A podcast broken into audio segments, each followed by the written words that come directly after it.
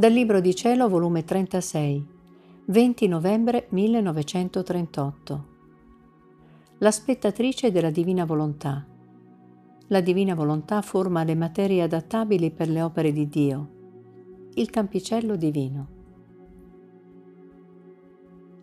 Mi pare che il voler divino mi sta dentro e fuori di me, in atto di sorprendermi quando sto per fare le mie piccole azioni, dire il mio piccolo ti amo per investirlo con la sua luce e farlo suo. Ha un'attenzione ammirabile e inimitabile che dà dell'incredibile. E se la creatura non è attenta a darle i suoi piccoli atti, o come ne soffre. O come vorrei essere anch'io tutta attenzione per imitarla, col non farmi sfuggire nulla, affinché ci potessimo sorprendere a vicenda. Ma mentre ciò pensavo, il mio dolce Gesù, visitando la piccola anima mia, tutto amore mi ha detto, Figlia mia benedetta, l'anima che vuol vivere nel mio volere diventa la sua spettatrice. Il mio volere l'aspetta se ama, perché vuole amare insieme. Se opera, l'aspetta, perché vuole essere l'attore e lo spettatore. Sicché la mia volontà sta in continue ansie e aspettazioni di tutto ciò che fa la creatura, per investirli ed essere l'attore e farli suoi. Anzi, tu devi sapere che come l'anima entra in essa, trova la santità di Dio che l'investe, la sua bellezza che l'abbellisce, il suo amore che la trasforma in Dio, la sua purezza che la rende così nitida da non più riconoscersi, la sua luce che le dà la somiglianza divina. Oh come sa cambiare la sorte umana la potenza della mia volontà. Ecco perciò diventa la spettatrice della creatura che vuole svolgere il suo lavorio, che ab eterno tiene preparato, che deve fare per quella creatura. Il mio volere non vuole essere represso nel suo moto incessante, giunge fino a rinchiuderla, la creatura, nel suo moto eterno affinché essa riceve e dà, per non soffrire così esso aspettazioni, perché se chi vive nel suo volere non fa vita insieme con lui, non lo tollera se non se la sente la creatura nel suo moto divino, si sente la sua santità divisa, il suo amore arrestato e soffocato. Perciò, per chi vive nel nostro fiat, teniamo il nostro campicello divino dove possiamo svolgere il nostro lavoro. La nostra volontà ci somministra le materie adattabili per farci fare le opere più belle, perché noi, quando vogliamo lavorare nel campicello dell'anima, vogliamo trovare la materia della nostra santità, perché noi non mettiamo mai le nostre sante mani nel fango umano. Per fare le nostre opere più belle, vogliamo trovare la nostra purezza che ci attira, la nostra bellezza che ci rapisce, il nostro amore che si impone su di noi a farci operare. E solo la nostra volontà sa somministrare queste nostre materie divine per farci operare. Tutto è adattabile per noi e perciò facciamo opere da far strabiliare cielo e terra. Invece, dove non vi è il nostro volere, siamo costretti a non poter far nulla. Non vi sono materie nostre adattabili per noi. E se c'è qualche bene, c'è bene apparente, ma gagnato dalla propria stima e gloria, da storte intenzioni, e noi rifugiamo dall'operare in essa, perché metteremmo a pericolo le nostre opere più belle. Noi prima ci assicuriamo e poi operiamo. Tu devi sapere che quanti più atti la creatura fa nel nostro volere, tanto più entra in Dio, e più allarghiamo il campicello nel nostro seno divino, e più opere più belle possiamo fare, possiamo dare di più del nostro sicché la creatura si trova sempre sotto l'atto crescente della nostra vita divina. Il nostro amore l'ama tanto, ce la porta in braccio e ci fa dire continuamente ti facciamo a nostra immagine e somiglianza e ce la fa crescere col nostro anito divino, con la nostra santità, potenza, santità, bontà. La guardiamo e troviamo il nostro riflesso, la nostra sapienza e beltà incantevole come poter stare senza di questa creatura se siamo legati con le nostre prerogative divine? Se possiede del nostro e per amarci e per sdebitarsi di quanto le abbiamo dato, ci dà continuamente ciò che le abbiamo dato. Molto più che, vivendo nel nostro volere, essa ha ricevuto da noi virtù di poter produrre vita, non opera, perché noi nel dare la nostra santità, il nostro amore d'altro, diamo la virtù generativa ed essa genera continuamente vita di santità, vita d'amore, vita di luce, di bontà, di potenza, di sapienza.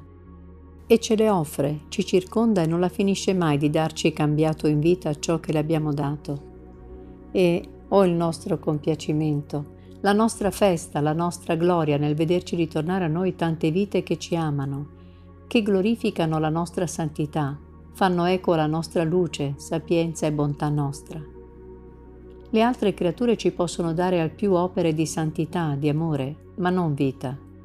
Solo chi vive nel nostro volere gli è dato di poter formare tante vite con gli atti suoi, perché ha ricevuto da noi la virtù generativa di poter generare quante vite vuole, per poterci dire vita mi hai dato e vita ti do.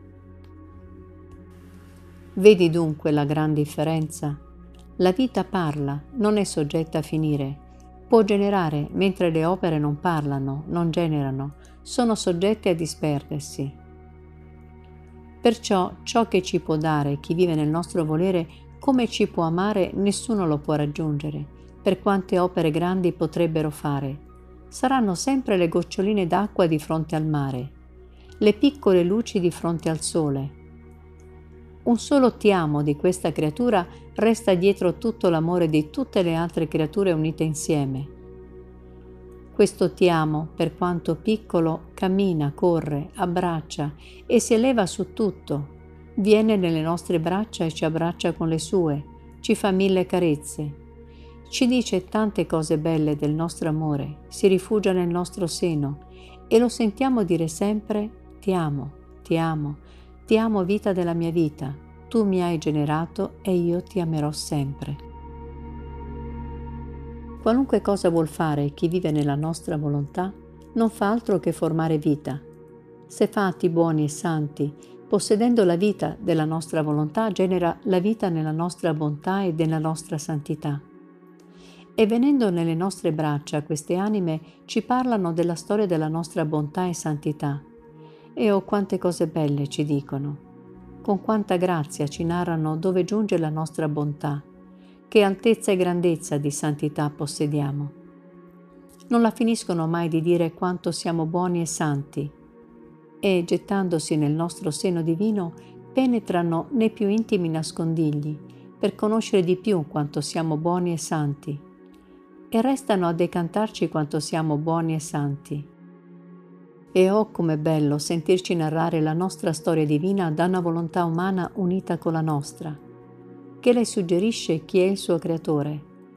Insomma, se vuole glorificarci, genera la vita della nostra gloria e ci narra la gloria nostra. Se ammira la nostra potenza, sapienza e bellezza, sente in sé come vita le nostre qualità divine e ci narra come siamo potenti, sapienti e belli. Ci dice Vita della mia vita, ti ho conosciuto e sento il bisogno di parlare di te e di narrarti la tua storia divina. Queste vite sono la più grande gloria nostra, la nostra lunga generazione inseparabile da noi. Sono sempre in moto, hanno sempre che dire del nostro essere supremo. E una vita non aspetta l'altra. Mentre una ne viene, l'altra corre appresso, e poi un'altra ancora non finiscono mai. Il nostro contento è pieno, lo scopo della creazione è realizzato, cioè la compagnia della creatura che ci conosce, e mentre la godiamo e sta con noi, la facciamo crescere nella nostra somiglianza. Chi è che non ama la compagnia di chi gli appartiene? Molto più noi amiamo la compagnia della creatura, che siamo vita della sua vita. Perciò il nostro dolore fu grande quando Adamo, il primo figlio nostro, scese da dentro il nostro volere per fare il suo. Poveretto, perdette la virtù generativa di generare coi suoi atti vite divine. Al più potette fare opere, non vite. Lui, unito col nostro volere, teneva la virtù divina in suo potere e perciò poteva formare coi suoi atti quante vite voleva. Successe a lui come a una madre sterile che non le è dato di poter generare, oppure come a una persona che vuol fare un lavoro, che possiede filo d'oro fulgidissimo, e questa allontana da sé il filo d'oro, anzi lo mette sotto i piedi. Il filo d'oro partì da Adamo, cioè la mia volontà come vita, e sottentrò il filo della sua volontà, che si può chiamare filo di ferro. Poveretto, lavori d'oro non ne potette fare più, investiti dal fulgido sole del mio volere. Dovette contentarsi di fare lavori di ferro, e se occorre lavori anche sporchi, pieni di passioni. La sorte di Adamo subì un tale mutamento che quasi non si riconosceva più. Scese nell'abisso delle miserie, la forza, la luce non stava più in suo potere.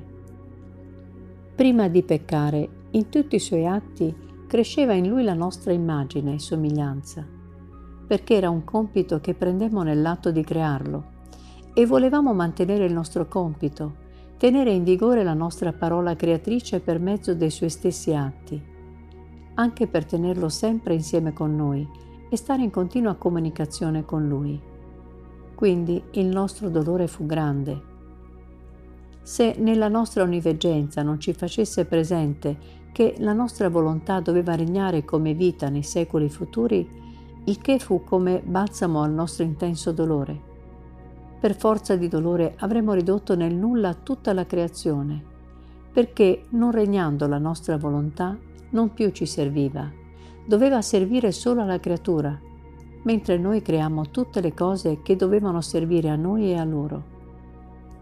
Perciò prega che ritorni la mia volontà come vita, e sii tu la sola vittima.